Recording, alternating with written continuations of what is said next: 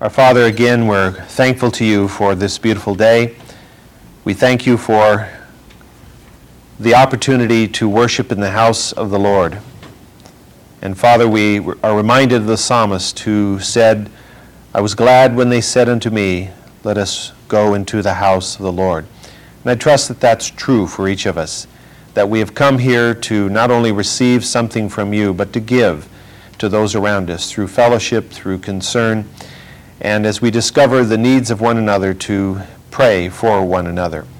We're thankful, Lord, for what you are doing in each of our lives. We thank you for the word that we will study this morning and pray that our, the um, eyes of our hearts will be open to understand the truth from your word this morning. In Christ's name, amen. Genesis chapter 23, 23rd chapter of Genesis. We will read the first nine verses. Now Sarah lived 127 years. These were the years of the life of Sarah. And Sarah died in Kiriath Arba, that is Hebron, in the land of Canaan. and Abraham went in to mourn for Sarah and to weep for her. Then Abraham rose from before his dead and spoke to the sons of Heth, saying, I am a stranger and a sojourner among you. Give me a burial site among you that I may bury my dead out of my sight. And the sons of Heth answered Abraham, saying, Hear us, my Lord. You are a mighty prince among us. Bury your dead in the choicest of our graves. None of us will refuse you his grave for burying your dead. So Abraham rose and bowed to the, to the people of the land and the sons of Heth. And he spoke with them, saying, if it is your wish for me to bury my dead out of my sight, hear me, and approach Eph- Ephron the son of Zohar for me, that he may give me the cave of Machpelah, which he owns, which is at the end of his field. For the, for the full price, let him give it to me in your presence for a burial site. We noticed last week that specifically the age of Sarah is given, 127. We have a hard time, of course, relating to figures like that today, even though Americans are living longer and longer. Uh, none of us hopes to live, or maybe even would want to live, to be 127.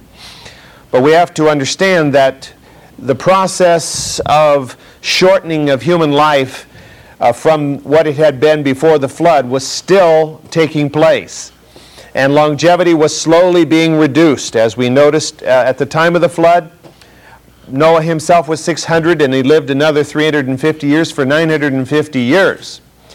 Uh, his sons did not live as long as he and his grandsons. And by the time you get down to uh, Abraham's father, you're down to 200 years.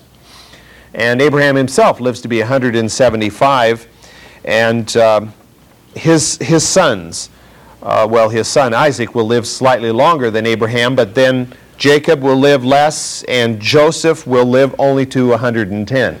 And as you get beyond that, the lifespan falls below 100 and begins to drop into the range that we are more familiar with. And I think this is really the result of the continuing deterioration of the environment from what it had been in the pre flood period to what it was.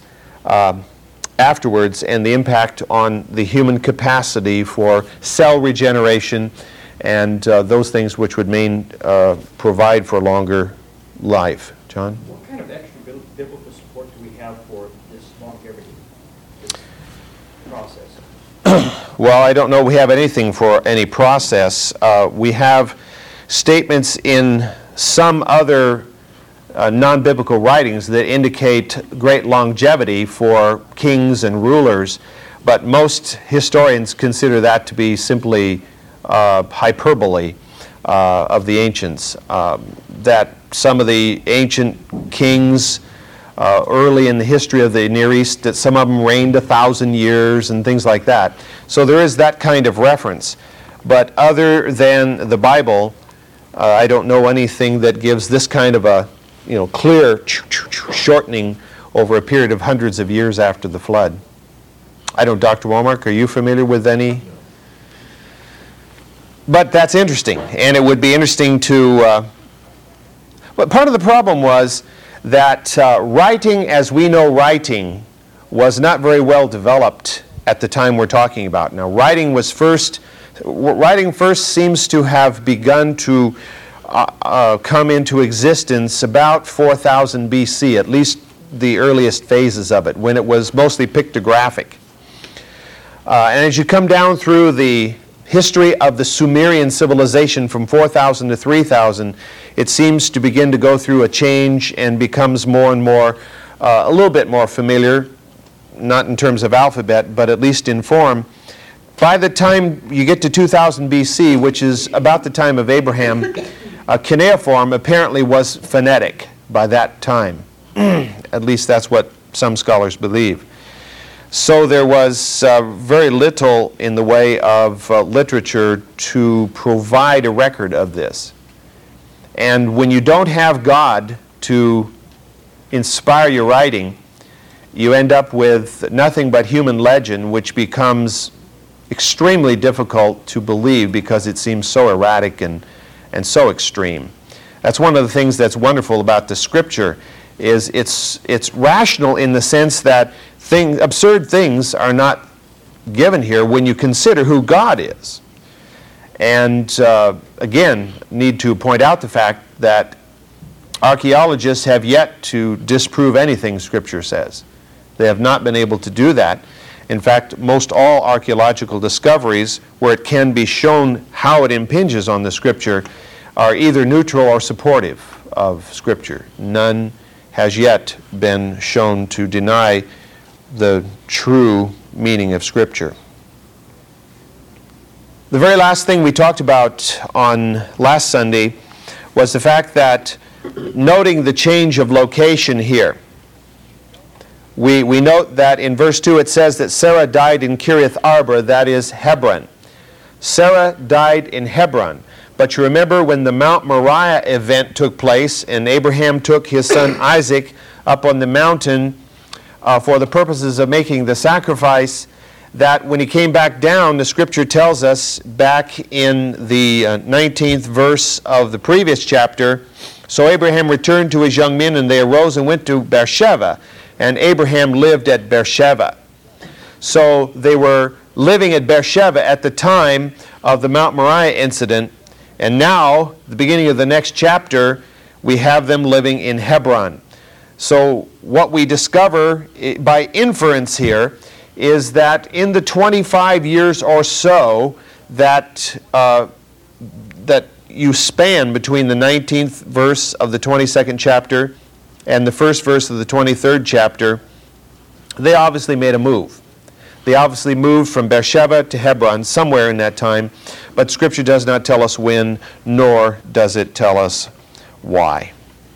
Now, Hebron is first mentioned in Scripture back in the 13th chapter, and we noted that as we went through that chapter. But this is the first time in Scripture that it is called Kiriath Arba. Before it was simply referred to as Hebron. Now it is called Kiriath Arba also. Now, the name Hebron meant seat or center of confederation. It probably was the name attached to the place by Abraham. And it was called that because it was because of the reference to his alliance with Mamre, Eshcol, and Aner at that particular time. The Amorites who lived in the area and uh, Abraham formed a confederation. And so Abraham gave the name of that spot Hebron, center or seat of confederation. Let me just read that verse again in the 14th chapter, verse 13, where it says, uh, Then a fugitive came and told Abraham the Hebrew, Now he was living by the oaks of Mamre, the Amorite, brother of Eshcol, brother of Aner, and they were allies with Abram. So there was this specific alliance between these three Amorite brothers and Abraham. Now, the city is called Kiriath Arba in this particular passage. This name was probably a Canaanite name for the location. Kiriath means city, and Arba is a man's name. the man who was probably the head of the clan of the Anakim. So this is the city of Arba. That's what Kiriath Arba means, the city of Arba. And Scripture makes it very clear what this refers to. If you go back to Joshua chapter 14, it nails it down specifically in terms of the meaning of the city's name. in Joshua chapter 14, verse 15, we read this Now the name of Hebron was formerly Kiriath Arba, for Arba was the greatest man among the Anakim. Then the land had rest from war. Verse 13 of the next chapter, which is chapter 15.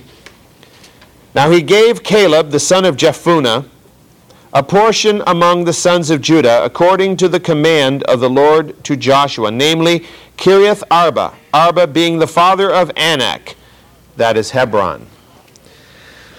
So we're, we're told that uh, in, in, in this particular verse, that uh, Anak, Arba was the father of Anak, and in the um, previous chapter, we're told that Arba was the greatest man among the Anakim.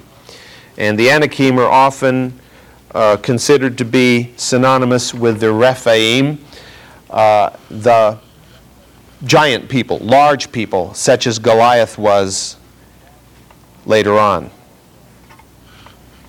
Now, what about this woman, Sarah? Even though the passages of Scripture we have studied have tended to focus on Abraham, we find Sarah was a part of all that was going on throughout the, the 90 or so years of their marriage, possibly 100 years or more even, that they were married.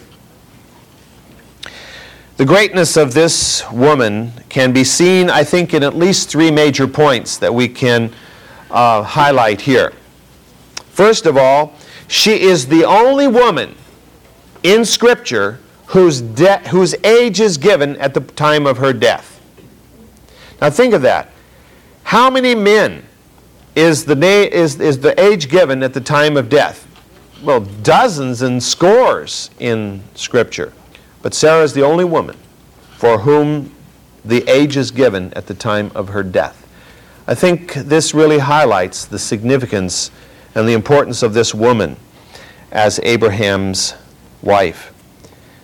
Secondly, I think we need to realize that as Abraham was a great example of faith, so was Sarah. Sarah was partner with Abraham in this great faith, and she believed in the promises of God as did he. And she too was looking for the kingdom of God. If we turn again to the 11th chapter of Hebrews, where we have turned several times as we've gone through these passages in Genesis. like to emphasize one thing as we read through here from Genesis 11, I mean Hebrews 11, 11 through 16. Notice it says, By faith, Sarah herself received ability to conceive even beyond the proper time of life, since she considered him faithful who had promised. Therefore also there was born of one man, in him as good as dead, and that at that as many descendants as the stars of the heaven in number and innumerable as the sand which is by the seashore. All these died in faith without receiving the promises, but having be- seen them and having welcomed them from a distance, and having confessed that they were strangers and exiles on the earth. For those who say such things make it clear that they are seeking a country of their own. And indeed, if they had been thinking of that country from which they went out, referring to either uh, Ur of the Chaldees or Haran in Syria, they would have had opportunity to return. But as it is, they desire a better country, that is, a heavenly one. Therefore, God is not ashamed to be called their God, for he has prepared a city for them. Now, you'll notice that this is an encompassing passage. The last person referred to directly by name before you go into this, these verses from 13 to, through 16 is Sarah. She is the last one referred to. By faith, Sarah. And then it goes on into these verses. So these verses apply to Sarah as well as to Abraham and, of course, to other great men and women of the faith in the Old Testament. But we need to understand that Sarah too was desiring a better country, that she too was looking for that city whose builder and maker was God. And as a result, we have some sense of the greatness of this, of this woman. And thirdly, the New Testament makes it clear that she was a great example of a woman of faith, a woman to be emulated, a woman for other women to follow in terms of her attitude. And uh, Peter is the one who highlights this in 1 Peter chapter 3 in verses 5 and 6. Uh, first of all, Peter is talking about how women should be adorned primarily on the inside, n- not so much on the outside. Not that outward adorning is bad, but if that's only adorning that goes on, it's useless. But there needs to be the adorning of the inner person, the, the soul, the character uh, of, the, of the woman. And it talks about how a woman can lead an unbelieving husband to the Lord if she happens to be married to one, not so much by uh, trying to talk him into it, but by just living that life that is an example. For it says in verse 5 In this way, in former times, the holy women also, who hoped in God, used to adorn themselves, being submissive to their own husbands. Thus Sarah obeyed Abraham, calling him Lord. And you have become her children if you do what is right, without being frightened by any fear. Uh, it needs to be pointed out that Peter is not here teaching male chauvinism. He is not here trying to say that women are to, uh, you know, be second-class citizens. He is simply, and he is not in any way implying inferiority or lesser standing. He is simply saying that God has ordained a certain order and this order has been established by God for his sovereign purposes. And eh, Sarah saw what God wanted, and Sarah functioned within what God had ordained, and as a result, she was an example. And that is what he is highlighting here, and that's what he is holding up here. And of course, you know, it's easy to kick against that. Uh, scripture is full of admonitions as to what we are to be as men or women. And it's easy to kick against those because we say, well, that's just not my nature. Well, true, it's not our nature. Human nature is vile and evil. But when we submit to God and walk in His ways, we don't find it so hard to understand why God has ordained things to be a certain way.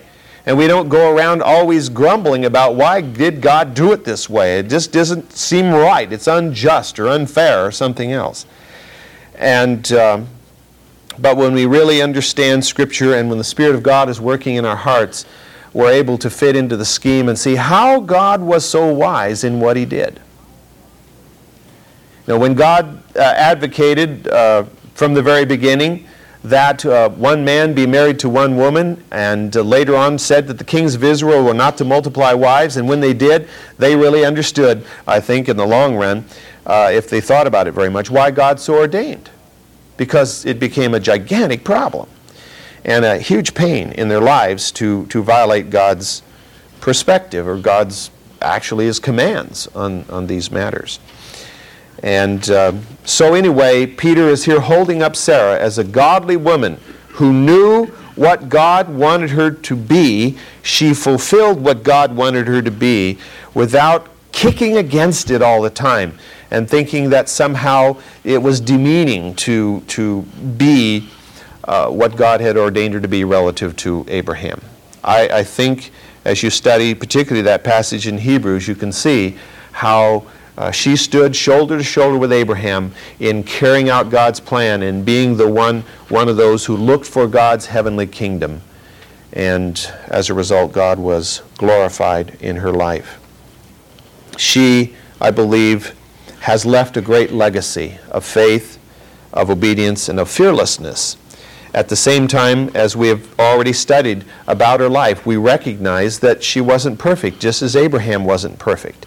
And this at least gives us a measure of hope because we know most of us would say, Oh, I surely wouldn't want to be held up for all my uh, children and children's children and so forth as the example of faith, obedience, and fearlessness, you know. Because sometimes my faith is weak and sometimes my obedience is not there and sometimes my fearlessness becomes rubber knees, you know. Uh, and so it was with them. But God saw the heart and God saw beyond the momentary wavering and considered it to be faith. I think Abraham and Sarah discussed what to do with their remains uh, should one of them die. Uh, certainly they knew that they would die one day. Uh, and I think this was not just suddenly Abraham's brilliant thought. I think they had discussed it together what they should do if, when, when one of them died, what the other should do. Should they be buried in Canaan, or should they have their bones transported back to Haran, or maybe even sent all the way back to Ur? You know, that could have been a possibility. But they chose to be buried in Canaan because Canaan was the land of promise. Canaan was the land that God said, This is the land I am giving to you and to your seed.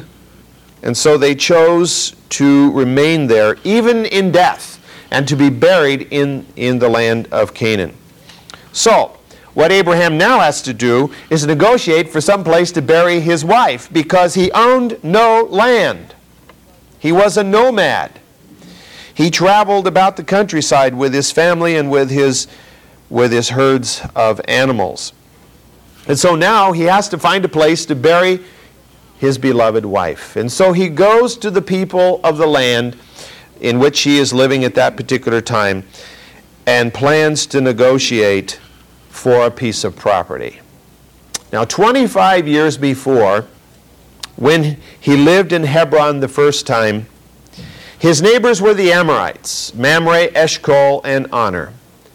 But now we're told, as he goes to negotiate, he doesn't go to negotiate with Mamre, Eshcol, and Aner. He goes to negotiate with the sons of Heth uh, and with this man Ephron. So the question might be whatever happened to the Amorites? What happened to Mamre, Eshcol, and Aner? Did they all die? Probably not. I think what happened to them was the same thing that happened to Abraham. After all, Abraham had migrated away. He had moved down into the Negev, and he'd lived at uh, Beersheba, and he'd lived over in the land of the Philistines. Why not they? They probably also moved and uh, had traveled off now to another particular part of the Near East. I mean, these people were nomads. Most of them were nomads who lived up in the hill country. Uh, and so they traveled whenever it was necessary for their animals to move to a different place. And so that is probably what happened to them. The question now becomes, though, who are these sons of Heth? What is their origin? What is their background? Well, the scripture doesn't say too much, but it does say a little. Let me just read a verse from the 10th chapter of Genesis, verse 15. And Canaan became the father of Sidon, his firstborn, and Heth. So, one of the things we discover is that probably this is the same Heth that is being referred to in, in the um, 23rd chapter. And so the children of Heth were at least the sons of Canaan. So you could call them Canaanites in the broad sense of the term, in the sense of being descended from Canaan, not necessarily in the specific sense of being uh, long term residents of the land of Canaan. The sons of Heth that it seems we were related to the Hittites. Uh, in, in this 23rd chapter that we're studying, we haven't read verse 10 yet, but verse 10 tells us that Ephron was sitting among the sons of Heth. And Ephron the Hittite answered Abraham. We're told that Ephron himself was a Hittite. And he was sitting amongst the sons of Heth. Now, does this mean that Hittites were living amongst the Canaanites? Or does it mean that he actually was one of the sons of Heth, and thus the Heth, the sons of Heth, are equivalent to the Hittites? Are they the same? Well, you can't tell for sure from this particular passage. But most of those who have studied this feel very definitely that the sons of Heth were the Hittites. And they uh, feel that uh, the uh, little outlier here at Hebron was simply uh, a kind of a colony or an advanced camp of Hittites living in southern Canaan who had migrated from the Hittite center in Anatolia. Now, within a century, or maybe two, of the time that we're talking about here in Abraham's life, depending exactly on when Abraham lived, when this event would have taken place. But let's say that this event is taking place somewhere around 1900 BC. That being the case, within a century, the Hittites will, will have established a major empire up in Anatolia, on the Anatolian plateau. And the Hittite power would continue to grow, and for 600 years, the Hittites would be a great power in the Anatolian plateau, and they would be major rivals of Egypt. And, and the region of that rivalry would be this land in between Egypt and what we today call Turkey. And so the whole coast of the Levant there would be the uh, intermediary ground uh, where these two would see their rivalry uh, enacted. And so it's, it's very, very possible that what we're looking at here is a group of Hittites related to the Hittite core up in the Anatolian plateau of central Turkey. Now, when Abraham lived in Hebron before, it was clear that he considered himself one amongst equals, along with Mamre, Eshcol, and Aner, in this alliance. But in this passage, he seems to really emphasize his alien status. Notice that he calls himself here uh, in verse 4 I am a stranger and a sojourner among you. I'm an alien. This, this is not my home. I'm just kind of passing through. The sons of Heth were not his old friends. They were people he'd never encountered before, apparently. His old friends were gone. So he couldn't negotiate with, with them in the same way. So the nomadic nature of Abraham's lifestyle is being emphasized here. And we've always got to keep that in, in our minds. Abraham was a nomad. And that concept spiritually carries over to us. Because Hebrews emphasizes not so much Abraham's physical nomadism as his spiritual nomadism. And that applies to you and to me. We are spiritual nomads. This is not our home. We're just a passing through, as the song says. And we don't want to put deep roots down here on planet Earth. We don't want to drive our tent stakes in really deep and become a part of world culture here, in the sense that we're, we're just committed to uh, to life here on planet Earth at this time. Because we're aliens too. This world is alien to us. Uh, I, am sure you've noticed that. It's getting more and more alien as, as each week passes. A, as the culture in which we live seems to become more hostile and more hostile to God, the God we serve. And our nomadic nature, our, our, our you know, spiritual existence seems to become more and more highlighted. And every once in a while, I'm sure we catch ourselves thinking, oh Lord, please come. oh Lord, I'm ready to go home now, or you know, whatever else. Because we, as Abraham and Sarah, look for that heavenly city, that place which will be our country, that place where we will be able to drive our stakes down and put our roots down because we will be in that eternal home for which we have been born as we have been born again. The first time we're born, we're born to live on planet Earth, and we are people of the earth. We are of the earth, earthy, as Paul says. But as we're born again, we become heavenly in the sense that heaven is now our true home. And that's the place to which we are headed. And it's important we always recognize that we are spiritual nomads. And it's not so important to build our little kingdom here and to try to build up that grand estate and, and to you know, become people of honor and wealth. Now, Abraham was a man of honor and wealth, and they even emphasize it here in this passage. But that was God's blessing upon him because he was, first of all, faithful to God himself. Now, God doesn't always bless us in the same way. God doesn't bless everyone with wealth just because that person loves God and seeks to serve Him. You know, the health and wealth gospel is wide of the mark because there are many more examples of those who didn't have wealth and who had poor health in Scripture than there are those who had health and wealth. Because if we, you know, as Scripture teaches, as what, what was it that Jesus himself said? It's easier for a camel to go through the eye of a needle than for a rich man to enter the kingdom of heaven.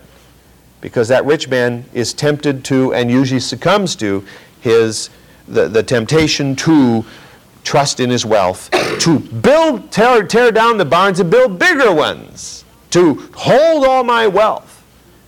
And God says, Thou fool, tonight your soul will be required of you. And then what is your wealth worth? You turn to Solomon and he says, What really good is it to labor all your life, to build up this fine estate, to leave it to a fool to squander? And Solomon ought to know. You know, he had a lot of children. And some of them were fools. In fact, the one that succeeded him was one of the biggest fools, Rehoboam. And, and, so I think the truth we, we get out of this, one of the truths we get out of this, is this emphasis upon the fact that this is not our home. This is not Canaan. This is not the land of promise for us here. As wonderful as Reading might be to many of us, this is not the promised land. Uh, and we need to keep our focus on heaven. Where did Abraham live? You know, he lived wherever he could find a piece of ground to migrate to, to put down his tent stakes and, and to feed his flock. And the land on which he lived was not his land. It was either unclaimed land or it was public land, or in some cases it was private land. You know, Abimelech, king of Gerar, said, Anywhere in my kingdom you want to settle down, please do it. So he had permission uh, to settle on certain pieces of land. Other pieces, like at Beersheba, apparently was largely unclaimed land. And, and so he set his stakes down. Now, you and me, we think of what is unclaimed land? I've never heard of unclaimed land. Uh, because we live in a world of five and a half billion people. And as a result, there's almost no land of any worth anywhere that somebody doesn't claim. And certainly most of it is under the sovereignty of some government or other.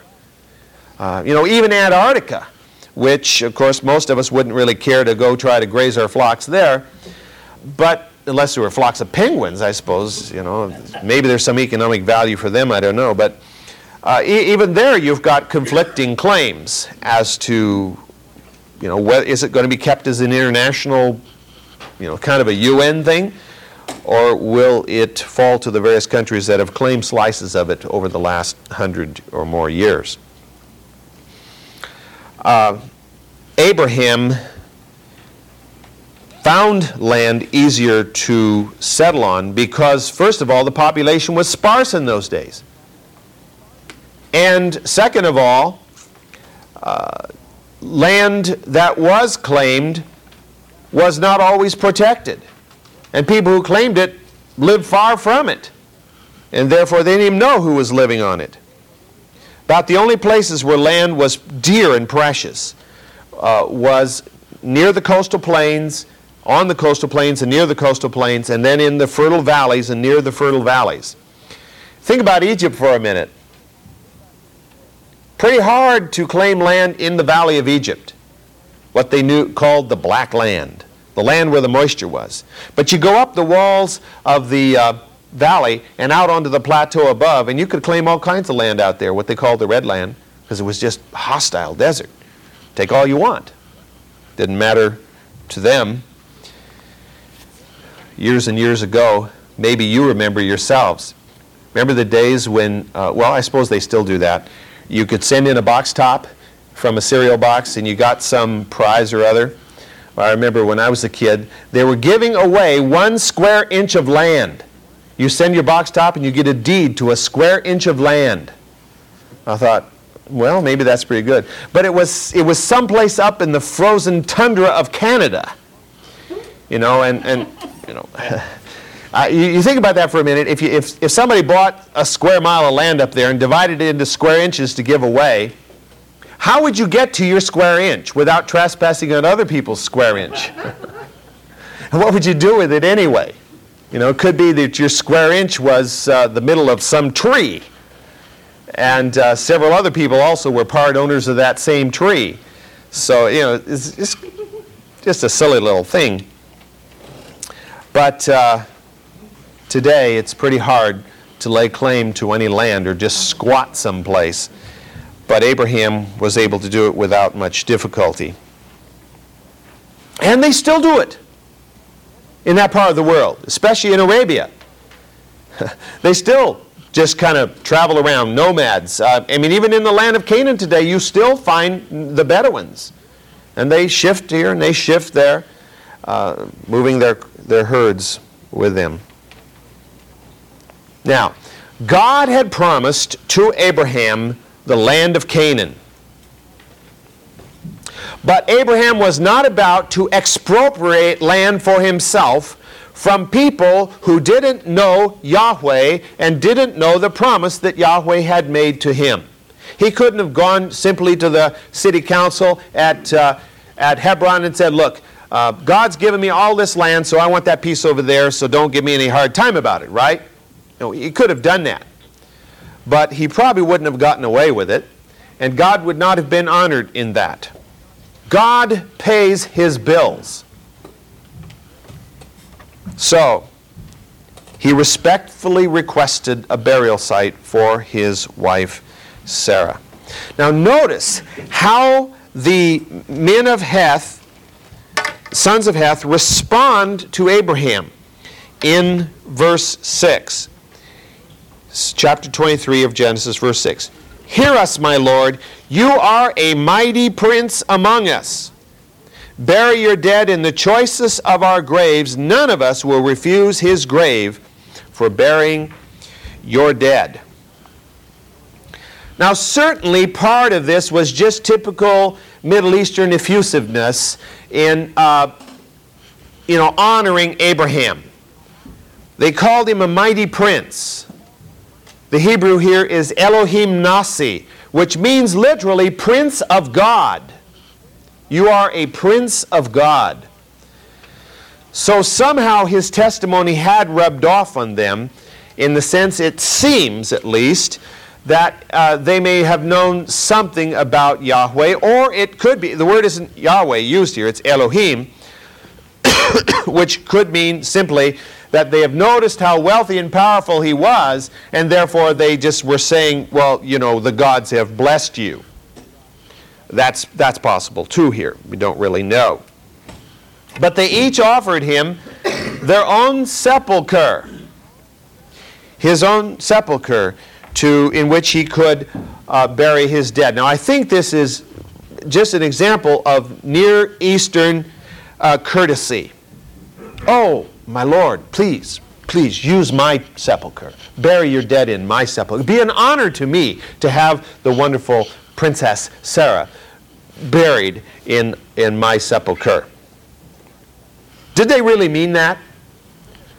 Or was this not simply, were they not simply carrying out the necessary formalities for the expected land transaction? They do a lot of interesting haggling over there in the Near East. And they say a lot of things that they don't mean first out. And uh, once you know the rules of the game, everybody plays the game and everybody knows what's going on. But if you come in as a stranger, you could be really hoodwinked. But uh, Abraham didn't want a borrowed tomb. Let, let's just take it literally here for a moment. He wasn't interested in a borrowed tomb. Besides that, we should understand Abraham's no dummy. He knows exactly what's going on here. Uh, after all, he's part and parcel of the world of that particular time. But Canaan was going to be his home. That is, the land that God had given to him and to his descendants. So he wanted a place to be a memorial. A memorial to, to his wife and certainly to him and to others of the family that would be buried in that sepulchre in the cave there. A place where there was an actual physical location that the descendants could note that is where our great patriarch and his wife are buried. It would, some, it would provide some roots for his descendants. Now, the encounter we read about here in this particular passage probably took place on, on a grassy slope just outside the gates, outside the gate into the wall of Kiriath Arba. Abraham and his retinue went there at the appropriate time, possibly making arrangements ahead of time for the head honchos of that area to gather. But they normally did anyway. Uh, usually every day, the elders of the city would sit at or near the gate. Now, we can probably picture this, and it, you know, there's no way of telling for sure, but we can probably picture this as here's this grassy slope right next to the roadway that's leading into the city. And on this grassy slope are uh, these rugs all spread around in a circle, and the elders of the city are sitting in sort of like a council circle. And Abraham is now sitting in that circle amongst them. And he makes his opening request, which we read, and we saw the response of the sons of Heth. Please, bury your dead in our sepulchre. We would be honored to have Sarah in our sepulchre. With that, all, all those introductory formalities out of the way, he begins to make the official request for which he came. He rises, we're told, and he bows before the council, expressing his respect to the city fathers as they're, as they're sitting there. And although Ephron himself is sitting in the circle, sitting amongst the sons of Heth, Abraham follows the typical Near Eastern custom of asking the others to intercede for him with the man who is the actual owner. So he doesn't go make a request directly to them. He's talking to the whole council. Will you talk to, as if he weren't even there, Ephron, and uh, ask if he will sell to me this piece of land. Now, what is he asking for? He's asking for the cave of Machpelah. And he was prepared to pay full market price for it. Even though they had said, oh no, please bury your dead in my sepulchre, he wasn't going to accept one of those offers. The cave of Machpelah. The word Machpelah means double. So He's wanting to purchase double cave. Apparently, there were either two entrances or two parallel caverns inside. Now, you might say, well, don't we know? Well, there's one problem with studying the cave of Machpelah. It sits underneath a very large structure today. And that is, that's traditionally the site of it anyway. Uh, there at Hebron. And you are not allowed to go into the cave. In fact, if I'm, if I'm right, and, and Dr. Walmart, you can correct me, it seems that they have only in the last uh, few years even allowed a camera to be lowered into the, the sepulcher, uh, that is into the cave, to kind of get a glimpse of what's going on or what's actually inside there. Uh, you're not allowed to go down, even if you're some kind of an expert, and do exploring inside the cave there because it's a holy place. Um, the, the structure which sits on top of it is uh, Herodian, built primarily in the days of Herod the Great, and uh, is, is, uh, is sacred to Christian, Jew, and Muslim. I mean, after all, the, the Arabs, who is their father? Abraham. Just as he is to the children of Israel. And so, this is an extremely sacred site to them.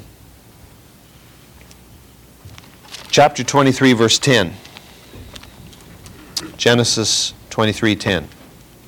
Now Ephron was sitting among the sons of Heth, and Ephron the Hittite answered Abraham in the hearing of the sons of Heth, even of all who went in at the city at the gate of his city, saying, No, my lord, hear me. I give you the field, I give you the cave that is in it. In the presence of the sons of my people, I give it to you. Bury your dead. And Abraham bowed before the people of the land.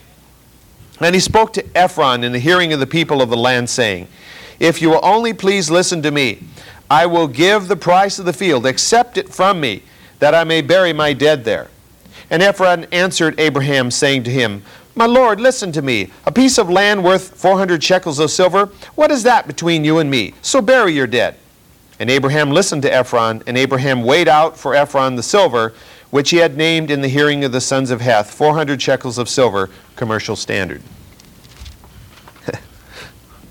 A slightly indirect way of bargaining, is it not? Fortunately, we don't usually operate that way in terms of uh, selling property uh, today. Pretty straightforward. You pay this much and you get this property. You can negotiate, obviously, and argue about the price. But, uh, you know, oh, you know, uh, don't worry about it. Just, just take the land, you know. But, you know, it's What's that? Nobody offers it free Nobody offers it free. Is that tradition in that area yet? Is that the way things are done, the negotiations? It seems that they still operate in this way, yes. In fact, uh, I'll be, I don't know if I'll get to it today, but I was going to give a quotation from one of the scholars who studied this, and, and he says, yeah, in effect, they still do this over there amongst the Arab peoples. They still uh, deal with it this way. But see, if you're, if you're part of that culture, you understand what's going on. and it really is just as straightforward as selling property is in our society. It just doesn't seem that way to our mind because everybody there knows what, what you're supposed to do at each phase, and everybody knows what's coming, and everybody knows what you mean. But to us, we say, well, tell me, why didn't he just take it? The guy was giving it to him. Now, it, it might seem to us here that Ephron has sort, uh, short-circuited the formalities here by responding directly to Abraham rather than waiting for somebody to intercede and all this. But that may not really be what happened because we don't know what took place between verse 9 and verse 10. It could be that verse 9 and verse 10 do not give to us a blow by blow, moment by moment report of all that went on there. It could be they're just summarizing the events and that it's possible that there was the, you know, the, the, the formal uh, intercession by the sons of Heth with Ephron and kind of a little dickering here and a little dickering there before Ephron finally speaks up. Well, whatever is the case uh, here, we discover verse 10 is very, very important because it emphasizes the legality of the proceedings here. Because you'll notice it says, uh, Ephron the Hittite answered Abraham, in the hearing of the sons of Heth, even of all who went in at the gate of his city. This is very, very important for us to recognize because they didn't have the kinds of, of legal proceedings and legal papers and legal storage and all the kinds of things that we have today. And so they had to do it in a way that would uh, be legal in their particular time. So Abraham makes this, this formal request here in front of this city council, you could say, the elders there of the land. Other people are passing back and forth and stopping and listening, and so they all become witnesses to what is transpiring here. Those who sat at the city gate thus became judge, jury, notary public, all wrapped up in one. And so what was negotiated here was officially and legally contractual. In other words, if Ephron agrees and Abraham agrees, the money is paid, the title is transferred, and it is legal. It doesn't have to go through a, uh, uh what do you call these places now where you have to, excuse me? Title company. Title company. You don't have to sit in escrow for a month or two or however many. I, you do it all, all right there, one day, bang, bang, choo, you know. But it's legal. And, and all these witnesses can verify that this has happened. Now, it was part of the custom of the day for Ephron to make the statement he did Oh, please, I give you the land. You're such a mighty prince, I just give you the land. Sounds like a true offer, but it's simply a formality. It was not expected that Abraham would accept the offer. Ephron was not in his heart giving that land away. It was just a way of, uh, you know, carrying out custom of that time. And Abraham knew that. Now, if Abraham had blown the whole thing by saying, okay, thanks, I'll take it, his name would have been Mud with two D's. I mean, he would have been in big trouble, and the people would have all considered him a cheapskate. That's how you got your wealth, huh? You went around ripping people off rather than honoring uh, the name of the Lord by having been a man who lived by faith, who lived by honor, who, who lived by the customs of the people, and God blessed him in all that he did. Now, it, it just, just reminds me, I cannot even comprehend how people, like, for example, who operate the mafia, just, just use an extreme example, can possibly enjoy their lives. How could life be fun if you've gotten all your wealth and power by stealing and murdering and all the kinds of vile things that, I mean, how could you ever spend it with any kind of, of, of joy? Because you haven't earned it with the sweat of your brow or even the sweat of your frow, you know. You've, you've, you've swiped it. You've stolen, you've extorted it. How could it be fun? It's, there's no sweet fruit there. And yet they do it. Because men have consciences that are seared. And they live for the pleasure of the moment rather than for the hope of eternity. And they have no hope for eternity. Most of us can remember maybe that first thing we bought with the, the quarters and dimes we saved as a child from our allowance or from mowing the lawn or what it was. We went down and we spent that money to get that thing and how, how wonderful that thing was to us because we had earned it. But if, if you're one of those whose parent says, Well, what do you want today, kid? You know, buy this, buy that, buy something else, e- each thing becomes a trite thing. And you get tired of it really quickly. It's like when you get Christmas presents and there's 20 Christmas presents for little Johnny instead of that one thing that was made by the hands of a loving father or mother and given to that child. How much more that is treasured than the, the plethora of things. They're just poured out, kind of a cornucopia of gifts.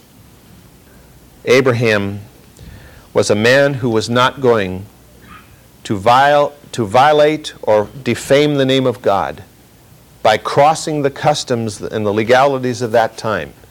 He was going to pay for what he was going to get because God pays his way. And so it would be for Abraham as he would acquire this particular land to bury his wife. Well, I think we'll stop there and we'll talk a little bit about what he actually paid and what 400 shekels really meant in that particular day. Were the rest of the nomads buried in formal caves, or they just buried here or there? It, it just depends. It was very common to just bury them here or there. Yeah, actually, it's kind of unusual for somebody who is nomadic in lifestyle to acquire a specific piece of property because that would tend to, to terminate your nomadic existence. Or at least, of course, it could just give you a homeland to which to go back to, but uh, there's no way to, if you leave it, to protect it. Didn't have any real police forces in those days and other laws that we're accustomed to. I think Abraham did this for the very specific purpose of uh, creating a memorial for the, for the family.